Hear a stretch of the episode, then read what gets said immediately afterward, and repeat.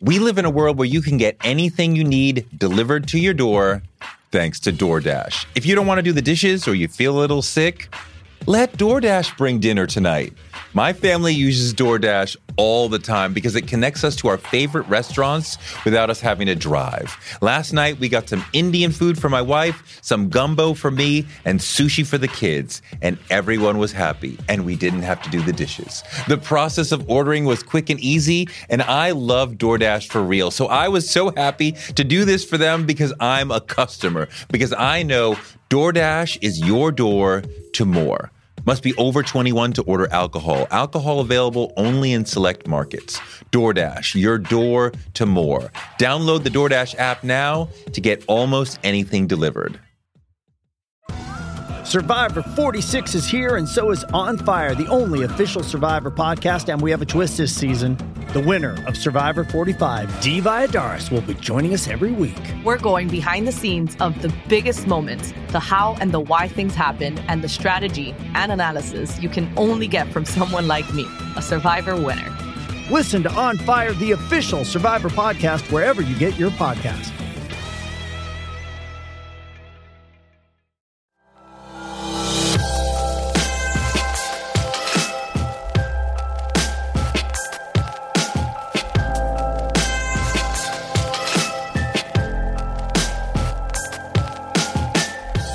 Americans commonly fear that young black male at night who they don't mm-hmm. know, mm-hmm. who's passing them on the street because they imagine that that person is going to rob them. That's the preeminent fear. Now, some of the fear is they'll rob me and kill me, but the preeminent fear is they will rob me, which means that they will take at the most, if you have any cash, most people don't carry cash these days, and if you have credit cards, which you can basically easily cancel.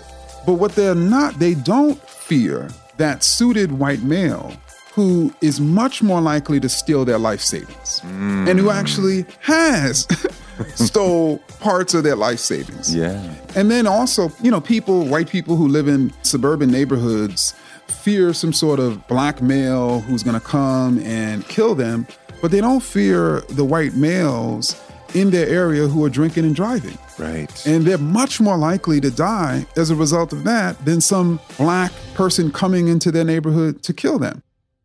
Ibram Kendi is the author of a brilliant new book called How to Be an Anti Racist that explains that when it comes to racism, there is no neutral ground. Either you're racist or anti racist.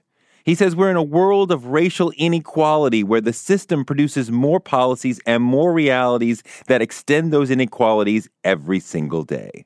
The machine is at work. You can't be neutral. By declaring yourself neutral, you're doing nothing to stop the system from producing more inequality. You can only be racist or anti racist. And black people, too, he says, can be racist. This is work we've all got to do. What's he talking about? And how did he write a great book while also having a family and battling cancer? We'll get into all of that. It's Ibram Kendi on Toure Show.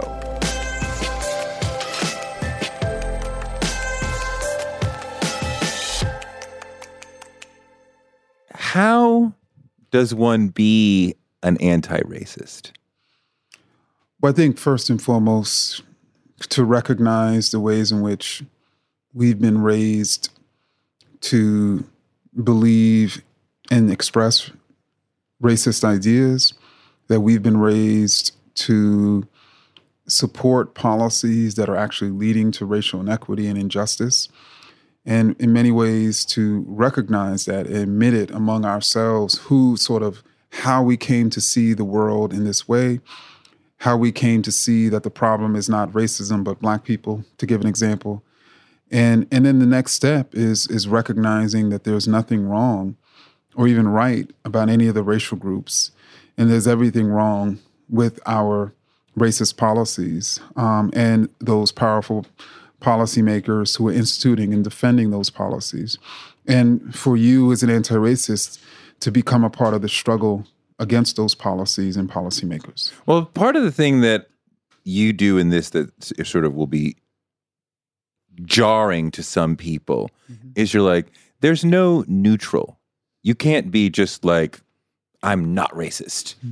It, it there is a machine an institution that is creating racial difference and either you are working against the machine or for the machine. But there right but there's no neutral ground. There is no neutral ground. And and i i wanted to if there's any thing that i hope comes out of the book it's that people recognize that that neutral ground that they've created for themselves um, that these neutralities, like race neutral policies, or someone saying, I'm not racist or I can't be racist, that those are all sort of terms of denial. And, and that fundamentally we're all either being racist or anti racist. And it's critical for us, particularly um, those of us who are serious about smashing white supremacy and racism, to be anti racist. What are some of the policies that you look at that are core at perpetuating racial difference now?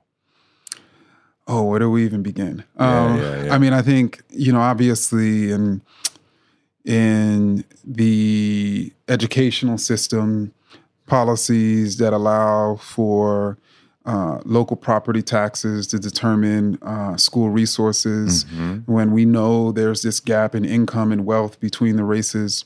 Uh, obviously, the use of standardized testing, um, to open and close doors for for for kids, even though we know there's a multi-billion dollar test prep industry that certain kids have access to. And even though just buy your way into college. Precisely. uh, you know, obviously uh, policies that allow for police officers to shoot and kill people, and sometimes, most times, uh, get away with it if they say they fear for their lives, mm-hmm. uh, because essentially the police are are are investigating the police mm-hmm, as mm-hmm. opposed mm-hmm. to a truly outside investigative unit that also has the power to fire. Um, you know, obviously, our sort of healthcare system in which we do not have high quality healthcare that's free for all, uh, which creates, which is helps to lead to health inequities and even inequities between insurance rates and thereby inequities in outcomes. I mean, it's really across sectors. I think also about the war on drugs, yeah. where white people use and sell drugs at pretty much the same rates, if not more. There's no college campus where you wouldn't be able to score pretty much anything you want within 30 minutes. Um, but all the resources are located in the hood, criminalizing those folks as soon as they walk out the door, whether or not they're involved in the local business. Um, I think also about the political system, right? That where where you know the rich are able to donate to their favorite uh, party and their favorite candidates, thus increasing their political power, thus increasing their wealth, which increases their political power. There's very few black and brown people who are able to participate in that, and we're just getting crushed by the result of that. And even the the way in which the existence of the Senate now is is fundamentally created a, a, mechanism in which white people, because they predominate in smaller states mm. like Montana or Vermont or uh, Maine, um, in which they're essentially able to have two uh, senators um, that have outsized power in terms of you know determining who's on our Supreme Court, uh, you know, determining who's essentially going to run for president. Mm-hmm. Um,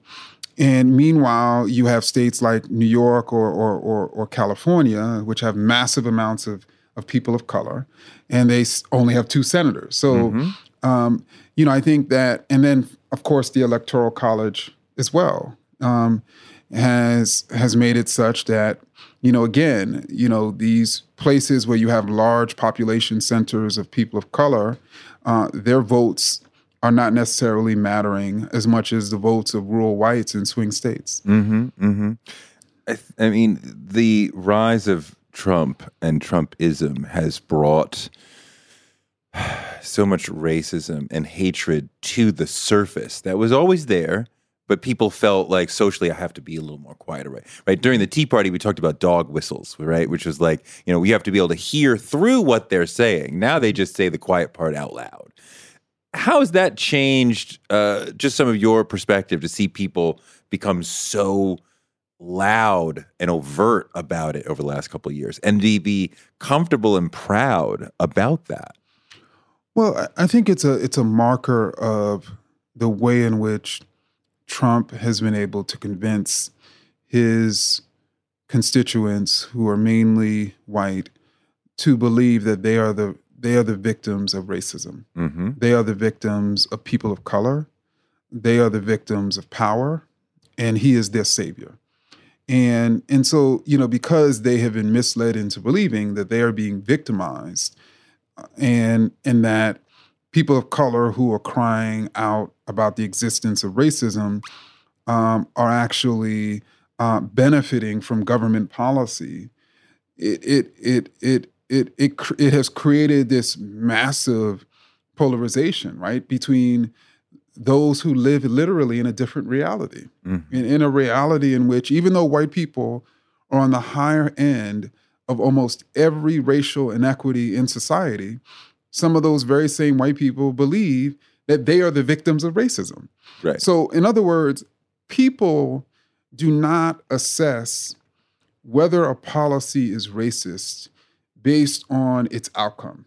They base it, and the only way in which these white people can imagine that racist that that that white people are subjected to racism is if they do not assess policy by its outcome, because Mhm. the outcome of these policies are without question the to the benefit of white people at the expense of, of black people. But what the way they sort of assess whether a policy is racist is does it have racial language? And so an affirmative action policy, even though it's reducing racial inequity between the races, they view it as anti-white.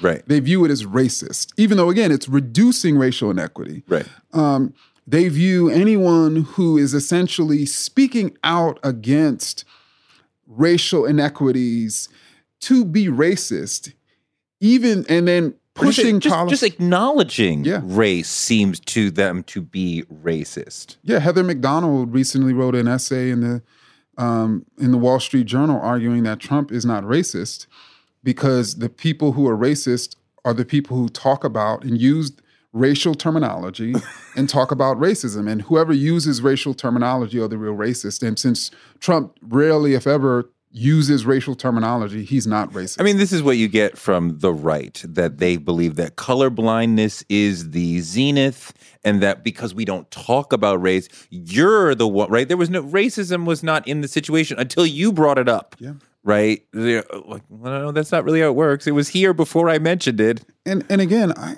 you know I, I don't necessarily. I think that the the traffickers of these ideas, like a Trump or like a Heather Mac Donald, I actually think they know um, that what they're saying is false.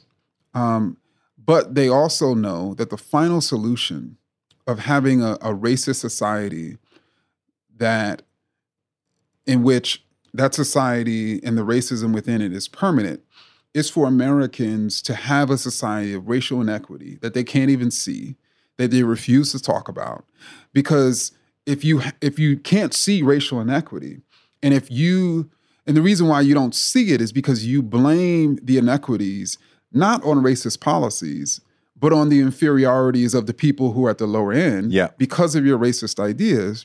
So if you essentially, your racist ideas have blinded you Uh, for the existence of racism, then you're not going to see racism, let alone challenge it. And so Right. those who benefit from from racist policies, those politicians who currently have seats because of voter suppression policies, they're going to continue to be able to have those seats. I mean, the notion that black and brown people are criminal and lazy are deeply embedded in Americans, right? And so many, so policies that are uh, meant to police them, over police them, um, are easily demonized because, well, I mean, or easily accepted because, you know, well, we know that they're criminals. Like, no, they're not. And you talk about this that there's just as much crime in this white community as there is in this black community. But you were taught that day by day by the local news, by Fox, by other that the crime happens over here. Yeah, I mean, one of the most ironic things about Americans, and this is really Americans of all races, is that you, you- Americans commonly fear that young black male at night who they don't Mhm. know, Mm-hmm. who's passing them on the street because they imagine that that person is going to rob them. Mm-hmm. That's the pre- preeminent fear. Now, some of the fear is they'll rob me and kill me, but the preeminent fear is they will rob me, which means that they will take, at the most, if you have any cash, most people don't carry cash these days. Um, and if you have credit cards, which you can basically easily cancel. So they're concerned about that. And What a they- phone, which would be canceled exactly. quickly. But what they're not, they don't fear that suited white male who is much more likely to steal their life savings and who Mm. actually has stole parts of their life savings. Yeah. And so, and I think the only way in which that happens, in which you fear this kid who can take twenty dollars from you, but you don't fear this this this other person who can take twenty thousand dollars from you, is racist ideas. Mm-hmm. Is the, the the preeminent criminals, the people stealing the most money from people in this society, are actually not these petty crooks. I mean, I, I mentioned in the book how I think in the mid '90s petty crime, you know, petty robbery was Americans lost to the clip of a few billion dollars. Uh, but then when you look at white collar robberies, Mm-hmm. you, you're talking about a hundred times more, right? And and so I, I'm just it's always fascinating to me. And then also people fear, you know, people white people who live in in in suburban neighborhoods uh, that are lily white fear some sort of black male who's going to come and and kill them, but they don't fear the white males in their area who are drinking and driving. Right. And they're much more likely to die as a result of that than some black person coming into their neighborhood to kill them. Well, we live in a world where you can get anything you need delivered to your door thanks to DoorDash. If you don't want to do the dishes or you feel a little sick, let DoorDash bring dinner tonight. My family uses DoorDash all the time because it connects us to our favorite restaurants without us having to drive. Last night, we got some Indian food for my wife, some gumbo for me, and sushi for the kids, and everyone was happy, and we didn't have to do the dishes. The process of ordering was quick and easy, and I love DoorDash for real. So I was so happy to do this for them because I'm a customer, because I know DoorDash is your door to more. Must be over 21 to order alcohol. Alcohol available only in select markets. DoorDash, your door to more. Download the DoorDash app now to get almost anything delivered. One of the people who helped inspire me to want to be in broadcasting is Oprah Winfrey. She's an inspiration for so many of us, but her daytime talk show was so incredible. And it told me that you could be black and authentic and real on TV. And that made me want to do it too. Black Stories, Black Truths is NPR's new collection that's a celebration of blackness. Each of NPR's black voices are as direct, varied, distinct, and nuanced as the black experience itself. In the Black Stories, Black Truths collection, you'll hear stories of joy, resilience, empowerment, and how to create world shifting things out of struggle. Every episode is a living account of what it means to be Black today, told from a unique Black perspective. Black perspectives that haven't always been centered in the telling of America's story, but now they are the story. On NPR's Black Stories, Black Truths, you'll find a collection of some of NPR's best podcast episodes celebrating the Black experience. Hear a feed of episodes from across NPR's podcast that center Black voices. Turn on NPR today and hear a range of voices as varied, as nuanced, and as black as we are. Stories should never be about us without us. Listen now to Black Stories, Black Truths from NPR, wherever you get your podcasts. Influencer. It's a word that gets tossed around a lot these days. There is a woman who went the distance, who broke ground as the first true influencer by living a remarkable life. Her name, Elizabeth Taylor. I'm Katy Perry. This is the story of the original influencer. This is Elizabeth the First.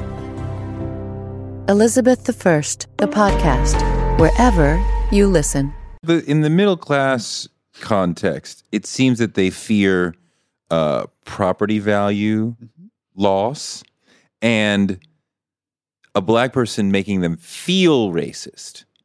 Right? Whether or not we say anything. So when you hire me for your Fortune 500, am I going to make you feel racist or am I going to make you feel like, no, it's cool. It's all good. You hired me. Everything's, oh, you're right. You voted for Obama. It's all good, right? Like, I mean, that is a core fear that we're dealing with. It is. And I think it's, it's reflective of just how deep the heartbeat of racism is denial. That, that, that Denial what- of its existence. denial of its existence and denial that one is racist.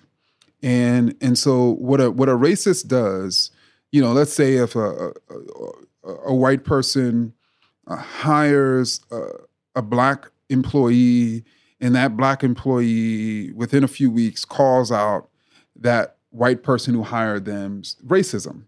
What a racist will do in that situation is deny that what they just said or what they're doing is racist. What an anti racist, someone who's striving to be anti racist, will do is reflect on is what I just said, is what I'm doing racist? Let me assess my idea based on a common, based on a standard definition of a racist idea. Let me assess, okay, you know what? There is a But within that, within that, am I perpetuating difference? Yeah. Because for so many people, racism means did I say something that would hurt your feelings that's based around race? We're not talking about interpersonal racism. We're talking about something much bigger. Precisely. So, am is it the case that there is a disproportionately low number of people of color in my unit? And and what is what is the reason for that? You know, I've been led to believe that that these people of color are unqualified. Is that a racist idea? hmm So so he just or she just pointed that out.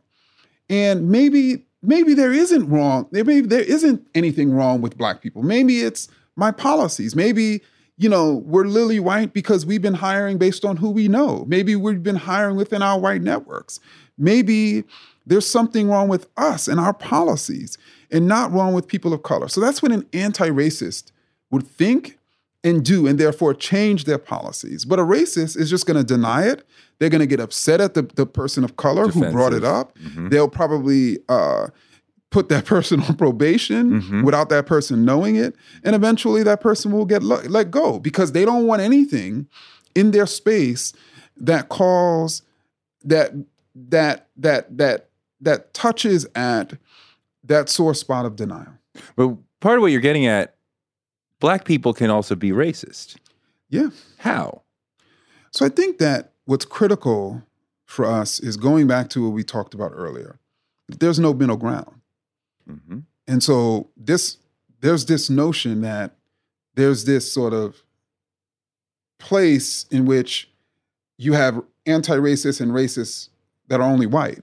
hmm in other words, black people can't be racist. so I guess we just get a pass. Because we don't have power is the typical argument. Yeah, and and what's ironic is I don't think I think we have done a great job, particularly over the last few decades, recognizing the way power works at the highest levels, particularly racist power in that way.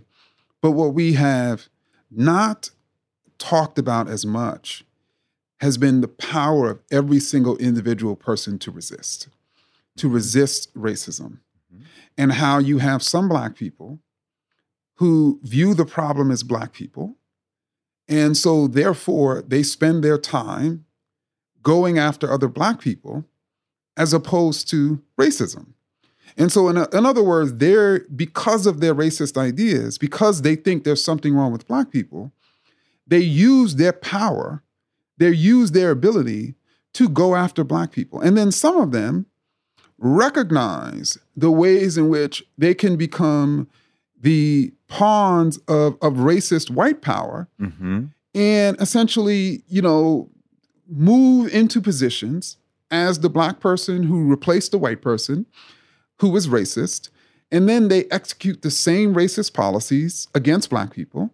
They justify them with the same racist ideas about black people. But because it's coming out of a black face. Precisely. And though the white people who who empowered them, who put them in that position, knew yeah. that oh, they they can't accuse the company of being racist because we have a black face. Right. And so the you know white supremacists and white racists have manipulated black people based on this notion that black people can't be racist because black people don't have power. So they, then they're like, okay, you know what? Black people can never be racist, but white people can. So let me insert black people into all of these positions, which will then stymie the anti-racist movement because we're we're not looking at these people as what they are racist. And I just wanted to emphasize very quickly Yeah. that black people collectively have the power to resist. Mm-hmm. And the whole reason why black people were involved in the undermining of chattel slavery, in the undermining of Jim Crow, in the undermining, at least for a time, of mass incarceration, was because they recognized that power. They used that power to organize themselves and to challenge racist policies. For us to not recognize historically and currently our power to resist is essentially to develop more of a slave mentality. Mm. In- In other words, the only people who do not have power are not enslaved people. Enslaved people, when we were enslaved, meaning we were people who were enslaved by force and violence, but we were still resisting. So, not, I'm not even talking about enslaved people, but literally people who are slaves. In other words, they're oppressed mm-hmm. and not resisting. Mm-hmm. Those are the only people who are slaves. Mm-hmm. Those are the only people who don't have power. But you talk about also you unlearning racism in a speech that you gave in grade school that you're Yeah. now embarrassed to look back on. So we don't have to go as far as Ben Carson and Candace Owens to be black racists, right? Like, I mean, we can accept these ideas of black inferiority, black criminality, and thus be racist ourselves. Yeah, I mean, I grew up in the 80s and 90s um, in a black middle income home. And my parents simultaneously thought that the fundamental problem was racism and black people. Um, so I, I laugh, but they're not alone. There's so many Yeah. people who agree with them. and and but specific segments of black people. Mm-hmm. Yep. And, and so I talk about Is this is this the Chris Rock thing? There's Yeah. black people and there's niggers Yeah. and like don't Yeah. right yeah. so like specifically poor black people. Mm-hmm. There's something wrong with poor black people. It's, it's in their character. Yeah, there's something wrong with black youth. Mm-hmm. There's something wrong with black women. There's Mm. specifically something wrong with young uh, black mothers who are single. Mm. Um, and and and what this means is when we say that there's something wrong with black youth that we don't think is wrong with white youth, that we don't think is wrong with youth. Essentially, what we're doing is we're we're, we're creating a racial group and then demonizing it. Mhm. And anytime we racialize a group, whether that group is youth, women, uh, classed group, an ethnic group, a uh, a group of sexual orientation, meaning black gays as opposed to gays, we are essentially creating a racial group. And then anytime we say that there's something wrong with a racial group, we are saying a racist idea. And what happens when we say there's something wrong with a racial group? We do not look for the policies that are actually harming that racial group. So in the 90s, when people were saying, including black people, that there was something wrong with black youth like me, that we were super predators, that we were hypersexual, that we didn't value education, they were not looking at the ways in which the policies that they were supporting, like the majority of members of the CBC supported the crime bill, mm-hmm. was actually leading to our mass incarceration. They were not looking at the ways in which police officers kept stopping and frisking us.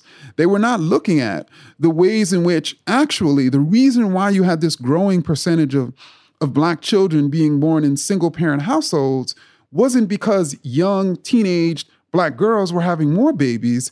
It was because um, married black women over the course of the 20th century were having less babies.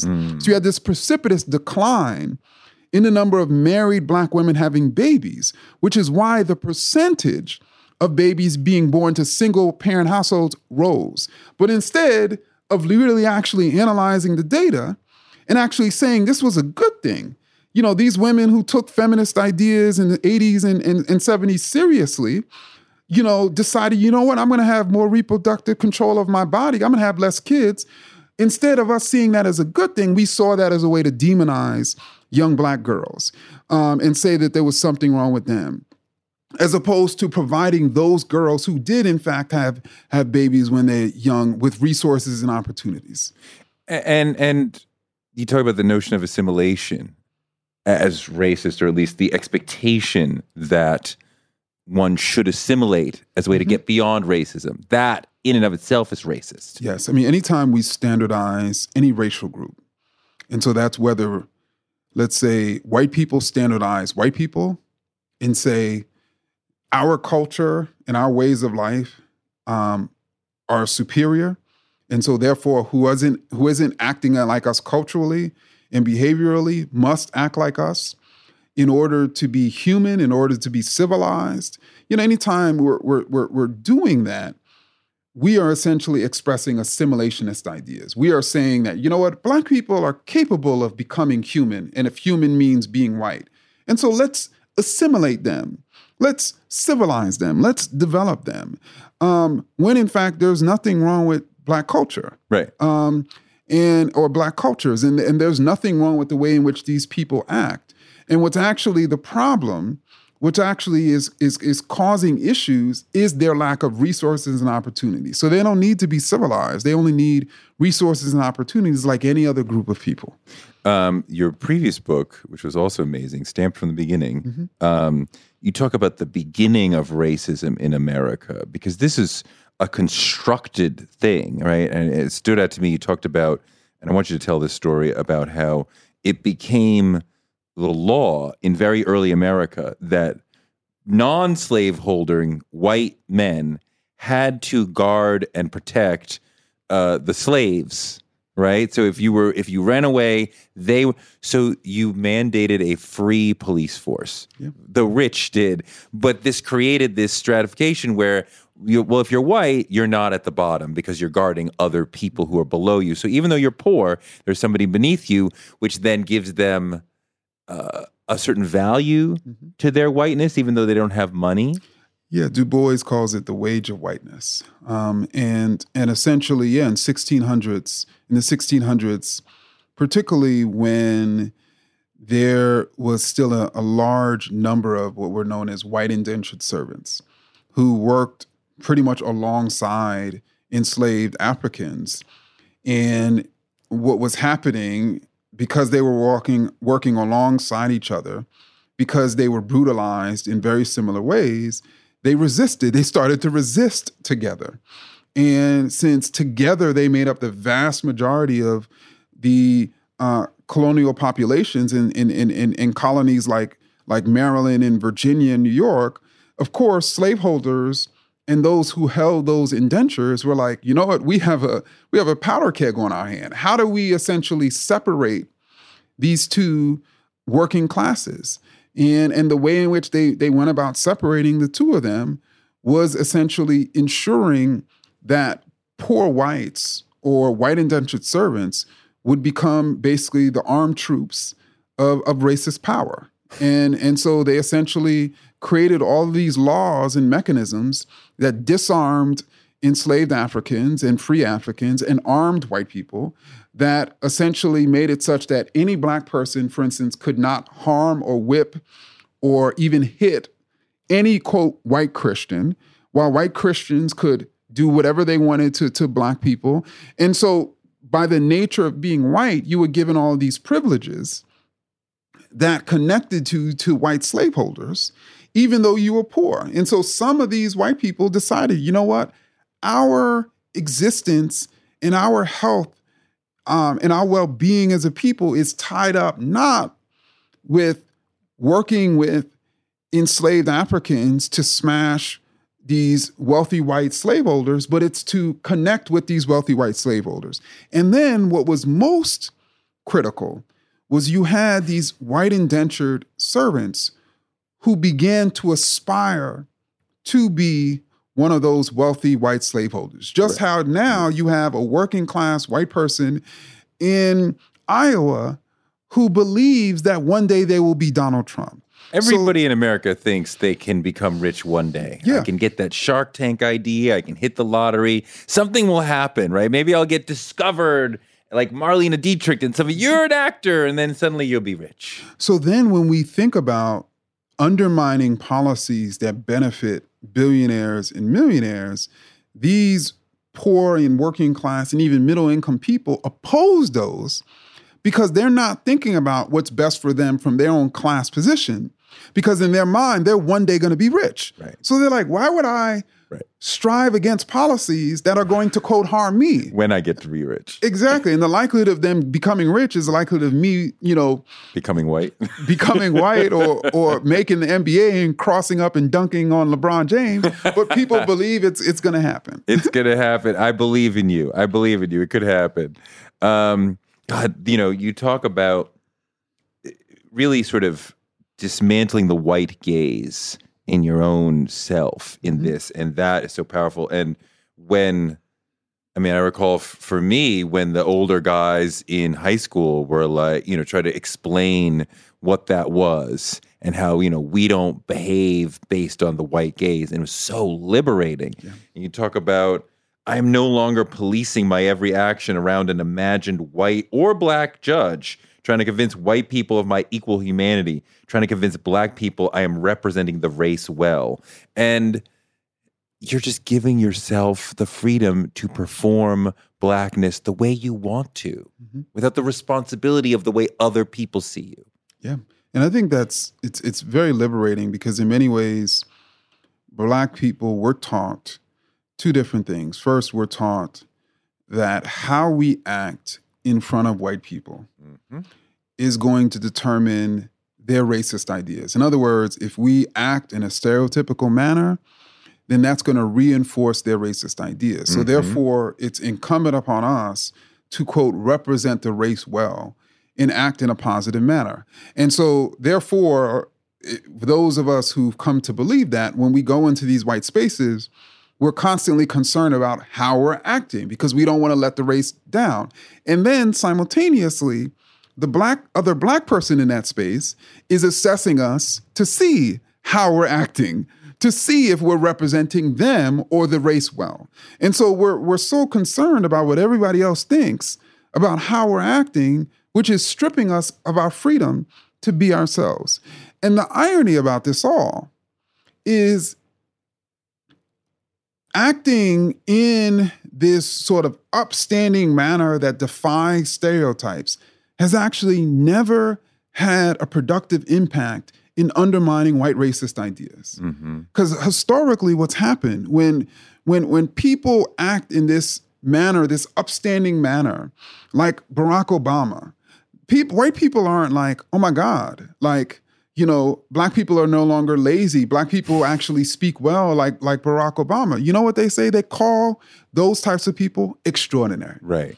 They're exceptional. Right. They're not like those ordinary inferior Negroes. And why don't the rest of you be like him? Exactly. And then what they also do is they use their they basically engage in all sorts of violence against those black people. Yeah. To to because they're so threatening to them. Um and and and and then and so I think it's absolutely critical for black people to recognize that what makes the racial groups equals is not black people acting in an upstanding manner. What makes the racial groups equal is the imperfections of all of these different racial groups. That actually, if we truly had an anti racist society, we would actually see equality in negativity. So, for instance, when I see a black person acting in a lazy manner, I'd be like, you know what, there are white people who act that way too.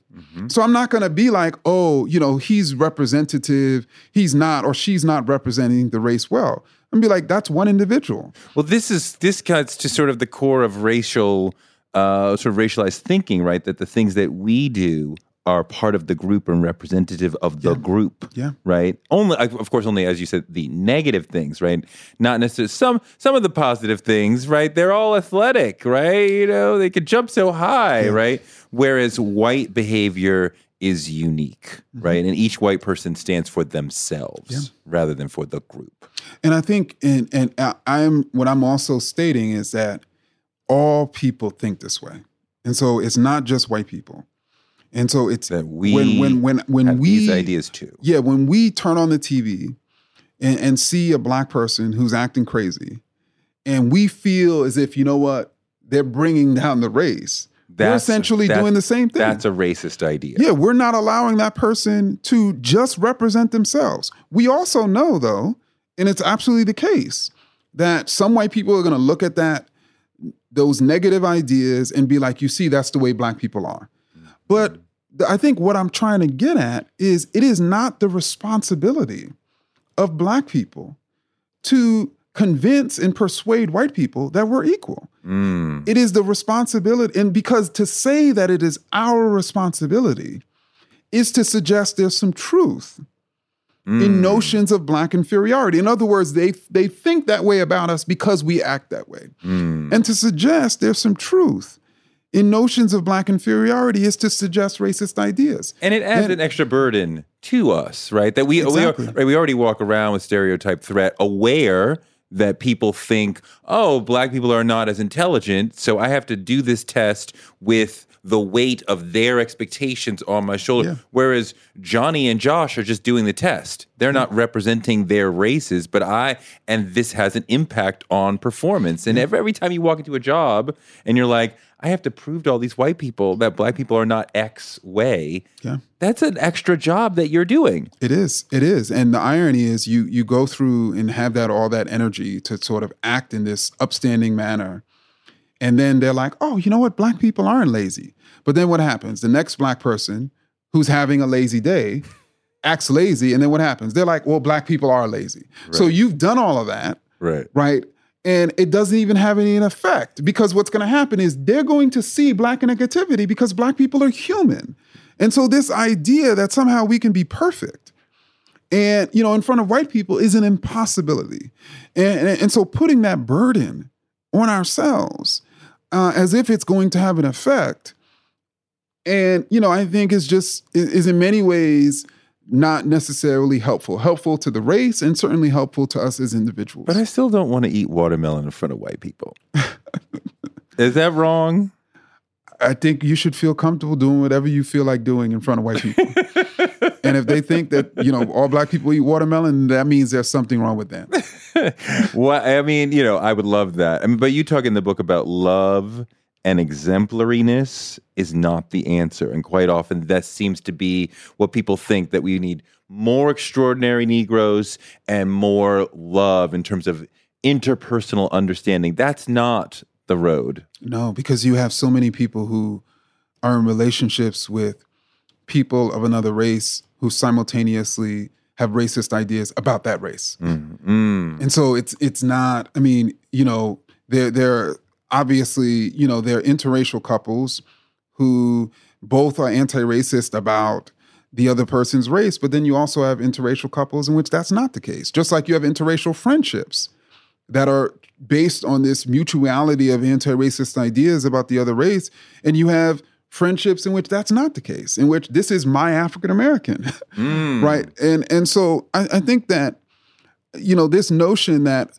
and people say that to me all the time. You know what? The way we solve racism is we just get a bunch of you know people of different races together so they can see they're the same. Just come together and, talk. And you know, if they just come together and talk and recognize that they're so similar, then everything will be okay. Eh, you know, as if people don't come together every day on the on the train, right? Right, right, right. you know, what I mean, as if people don't come together on TV. People are regularly coming together.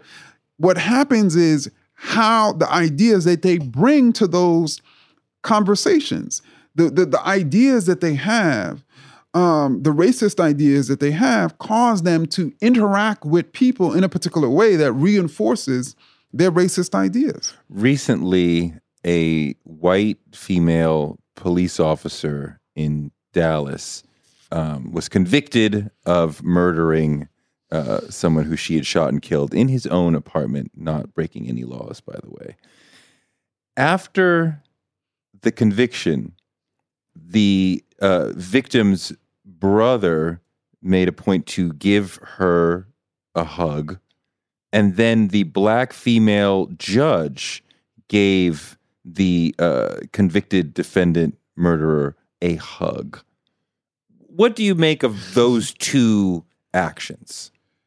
And you know, I think they also, particularly the brother, stated that he forgave the the white um, woman police officer, and so for him, that hug was a part of his act of forgiveness. I think that when we, you know, and then obviously we've been debating that, and and I think that there's two ways to understand forgiveness. There is a release of resentment, like I no longer resent you for what you did to my brother. In the case of uh, the brother, and then there is a uh, there's there's pardoning. In other words, to forgive is also to pardon. Um, do I think that black people sh- should not sit around resenting white racists for what they've done to us? Yes. Because obviously we know all of the psychological and emotional effects of carrying resentment around. Do I think that black people should pardon white people for their racism? I do not. Because literally, to pardon people who are unrepentant and who even, I mean, who, who, yeah, literally are unrepentant and who are likely to do it again is literally self destructive. Do you see a difference, or do you see a difference between the brother reaching out to her in this way and the judge reaching out to her? Oh, without way? question. I, I mean, I, I thought a lot of people are talking about the brother. And again, I don't really know whether what he was doing was an act to release repentance. In other words, I'm sorry, resentment. In other words, it was not for her, it was for him. Right, right, right. If it, if he was doing that for her, in other words, I am seeking to tell you I forgive you and pardon you so you feel better, Mm-mm. as opposed to I am hugging you so I can release resentment so I can feel better. Fine. Right? If he was doing the second one, that's I don't see a problem with Fine. that. Yes. But the judge, that's not something I've ever seen when a black person received never 10 years. Never. F- for I don't know of a time which a black person's rece- only received 10 years, 10 years for, for murdering murder. someone. But that's not something that I've seen. Um, and and so I was actually quite shocked. Yeah. Um, more so shocked about that. I don't even know whether what she was doing. Um, I don't either. I've never seen that. I, I, I, didn't even know the judge to come down off the bench to come and touch the. Uh, conv- I mean, I feel like deep within that is this sense of like white women they're essentially good and innocent and not that bad. And like, you know, we know this happened, but you're, I mean, we think about the power of the white woman's tears. Yeah. And I, I think I, I think I wrote about that in the book. Um, yeah, actually, do you want me to read that part? Um, sure. Really quickly? Please. Um, and so I, I write in the gender chapter that sexist notions of men as more naturally dangerous than women, since women are considered naturally fragile, in need of protection, and racist notions of black people as more dangerous than white people, intersect to produce the gender racism of the hyper dangerous black man, more dangerous than the white man, the black woman, and the pinnacle of innocent frailty, the white woman. Mm. No defense is stronger than the frail tears of innocent white womanhood. No prosecution is stronger than the case for inherently guilty black manhood. These ideas of gender racism transform every innocent black male into a criminal and every white female criminal into Casey Anthony, the white woman, a Florida jury exonerated in 2011 against all evidence for killing her three year old child. White women get away with murder, and black men spend. What does eating healthy mean to you? Whatever your eating goals, Thrive Market is the best place to get all your groceries and household essentials. And getting Thrive shipped to your door is like having a great supermarket right outside your house. I love that Thrive Market carries brands with the highest quality ingredients and ethical sourcing methods. Whether you're looking for organic kid snacks or low sugar alternatives or gluten free essentials, Thrive Market's got it, and their site lets you curate your shopping experience quickly. And as a Thrive member, I save on every order, usually about 30%, which of course I love. And when you join, you help a family in need with the membership matching program. Join in on the savings with Thrive Market today and get 30% off your first order plus a $60 gift for free. Go to thrivemarket.com slash Toure for 30% off your first order plus that free $60 gift. That's Thrive, T H R I V E market.com slash Toure. Thrivemarket.com slash Toure. This episode is brought to you by Paramount Plus. Get in, loser! Mean Girls is now streaming on Paramount Plus. Join Cady Heron as she meets the plastics in Tina Fey's new twist on the modern classic. Get ready for more of the rumors, backstabbing, and jokes you loved from the original movie with some fetch surprises. Rated PG 13. Wear pink and head to ParamountPlus.com to try it free. Years in prison for wrongful convictions. Mm-hmm. And I mean, in many ways, she got away with murder by only getting mm-hmm. 10 years. Mm-hmm. And so, yes, she's getting 10 years, but everything is relative, right? I mean, she could have went to jail for 99 years. Yeah. And and uh, the only reason why I see that she only got 10 years was because she was a white woman and a cop. Yeah. And if she would have been anything else, she would have probably been in jail for three or four times as long. Um, so let's talk about you personally, mm-hmm. right? Because you write in the book about dealing with cancer and, and, and fighting through that. And I cannot imagine what the journey you've been through with that and continuing to work and be a family man at the same time. Can you take us through some of that? Like what happened, how you survived that whole journey, how you maintained a certain sort of human wholeness and was able to continue to work on this book and your work at a, is it American University? Yeah, and, and- and, you know and you have one, you have one child? Yes. and a wife who's who's a doctor? So she's busy quite often? Like how, how'd you do it? Well, I mean, I was I was diagnosed with um, stage four colon cancer um, last January when I, I think I had already written about five chapters of the book, and obviously I was completely shocked. I didn't really have any risk factors, and you know I was young. I was thirty six, um, or thirty five years old, and and so I was just completely shocked that you know I was diagnosed with a disease that kills 88% of people in 5 years.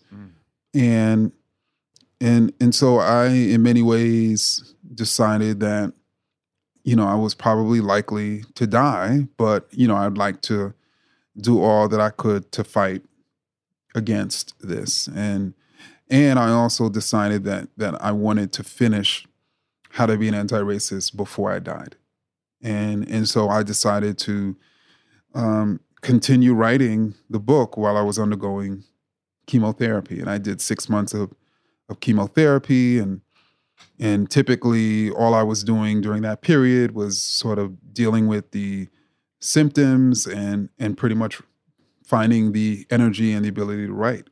Um, the rest of this aren't book, you extraordinarily tired when you're going through chemo yes. Um, so how'd you have the energy to write So I mean, I um, would take naps, and and so um, so I would take naps and write for a little bit, and then you know presumably take another nap. Was there Um, a driving sort of sense of purpose of like the ultimate deadline is coming, like we have to go?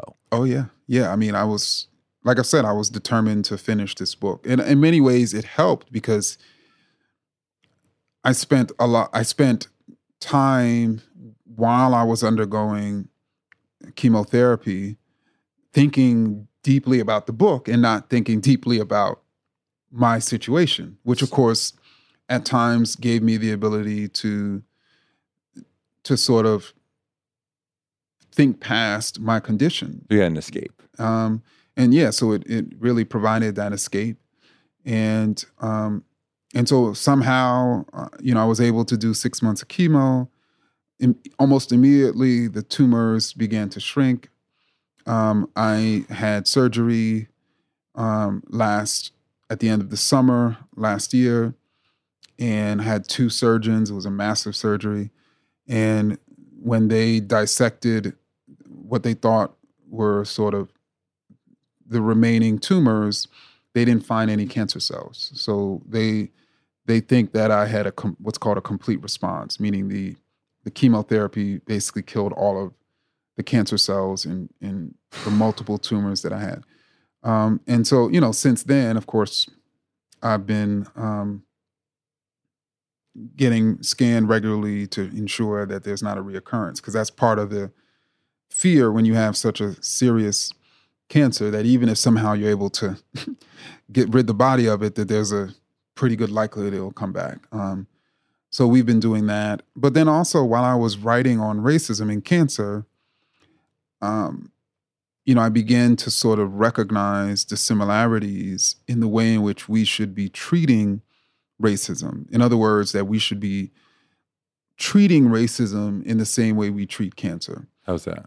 And, and first and foremost, if I just denied that I had cancer, the most serious stage, then I would not have undergone treatment.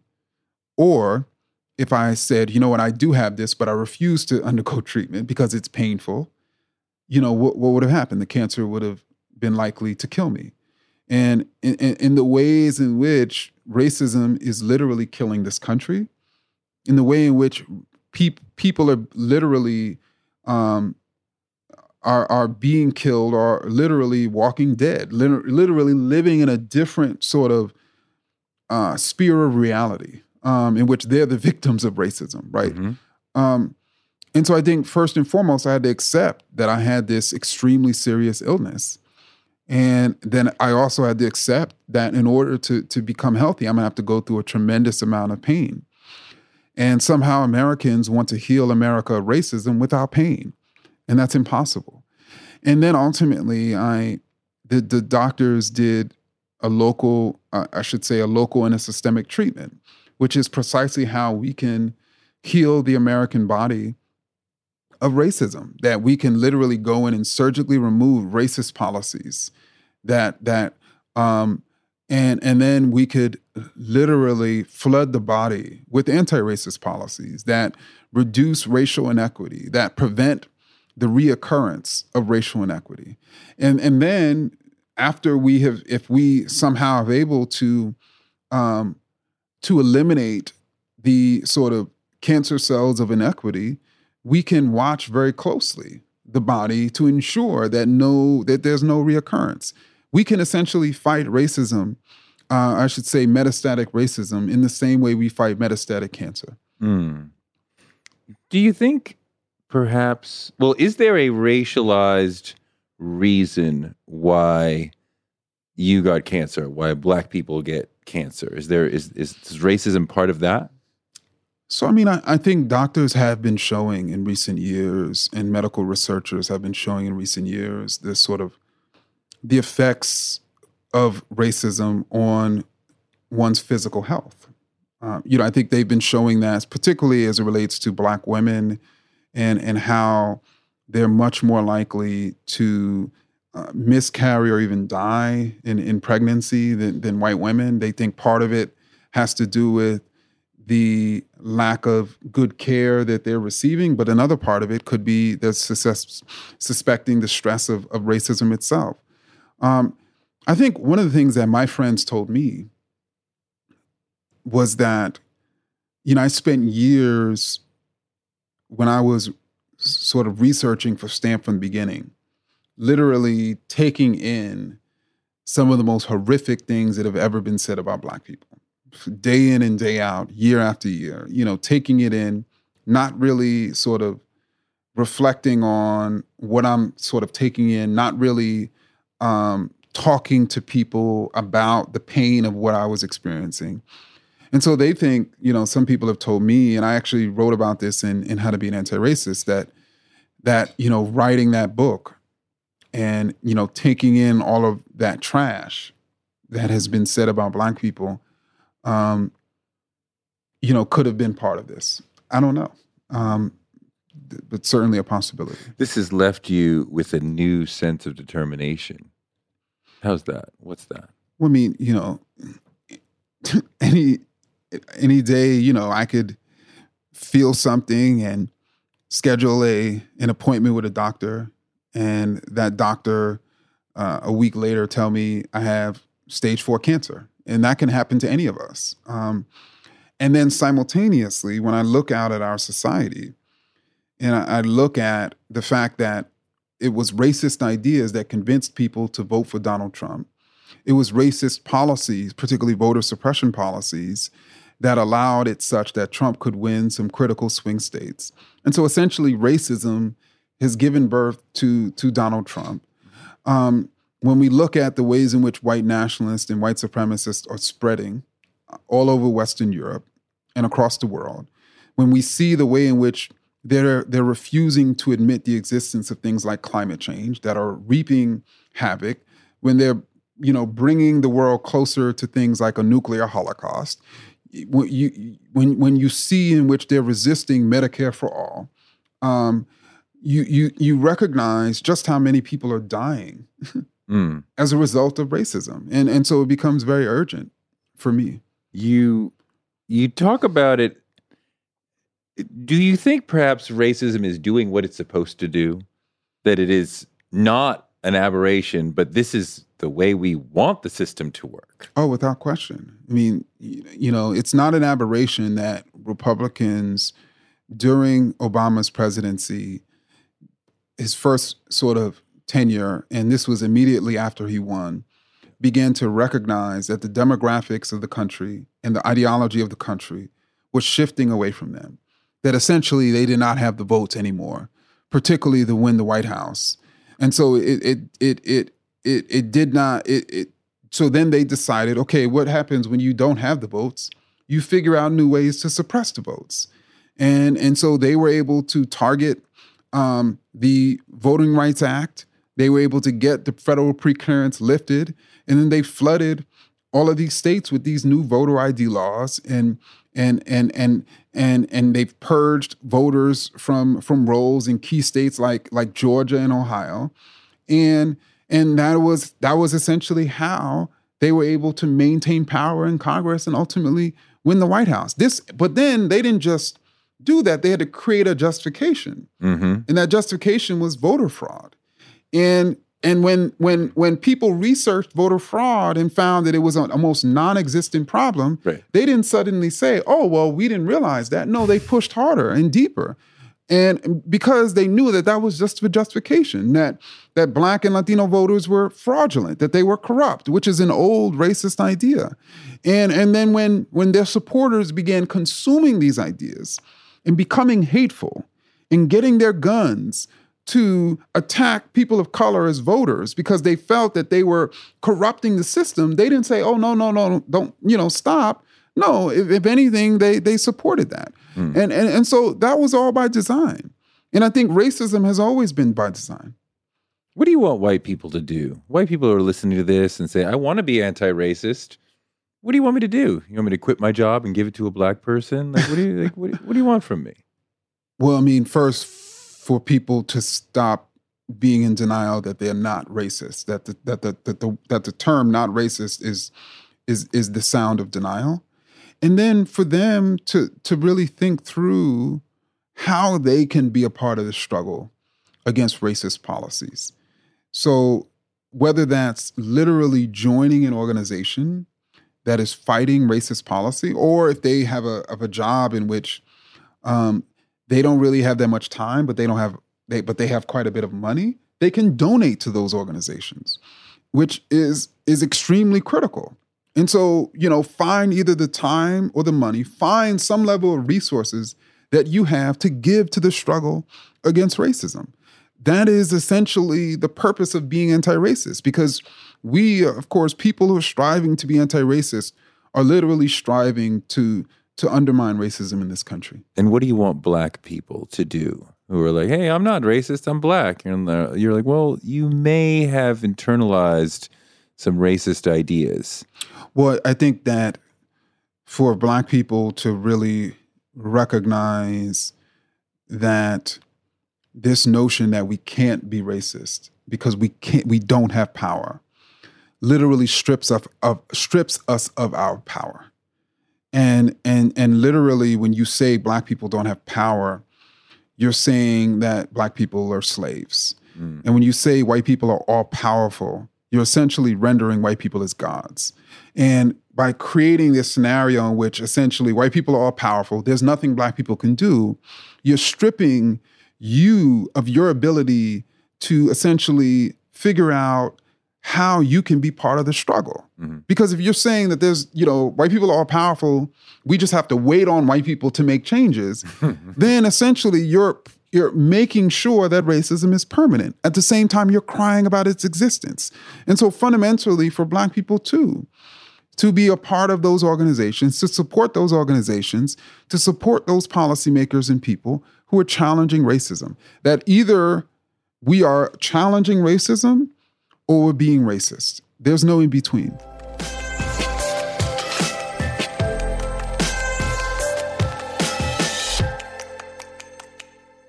Thanks to Ibram for a great interview. Definitely pick up his book, How to Be an Anti Racist. And thanks to you for listening. Touré Show gives you fuel to power your dreams because you can use your dreams like a rocket ship to blast you into a life you never imagined. You can make your dreams a reality, and this show can help. I'm on Twitter at Touré and on Instagram at Touré Show. Please leave a review on iTunes. It really helps. And tell your friends about the show. Touré Show is written by me, Touré, and produced by Jackie Garofano. Our editor is Ryan Woodhall, and our photographers are Chuck Marcus and Shanta Covington. We're distributed by DCP Entertainment, and we will be back next Wednesday with another amazing guest because the man can't shut us down.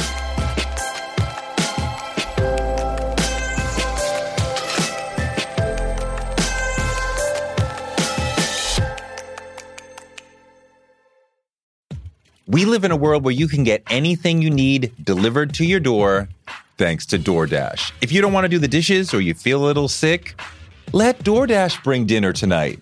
My family uses DoorDash all the time because it connects us to our favorite restaurants without us having to drive. Last night, we got some Indian food for my wife, some gumbo for me, and sushi for the kids, and everyone was happy, and we didn't have to do the dishes. The process of ordering was quick and easy, and I love DoorDash for real. So I was so happy to do this for them because I'm a customer, because I know DoorDash is your door to more. Must be over 21 to order alcohol. Alcohol available only in select markets. DoorDash, your door to more. Download the DoorDash app now to get almost anything delivered.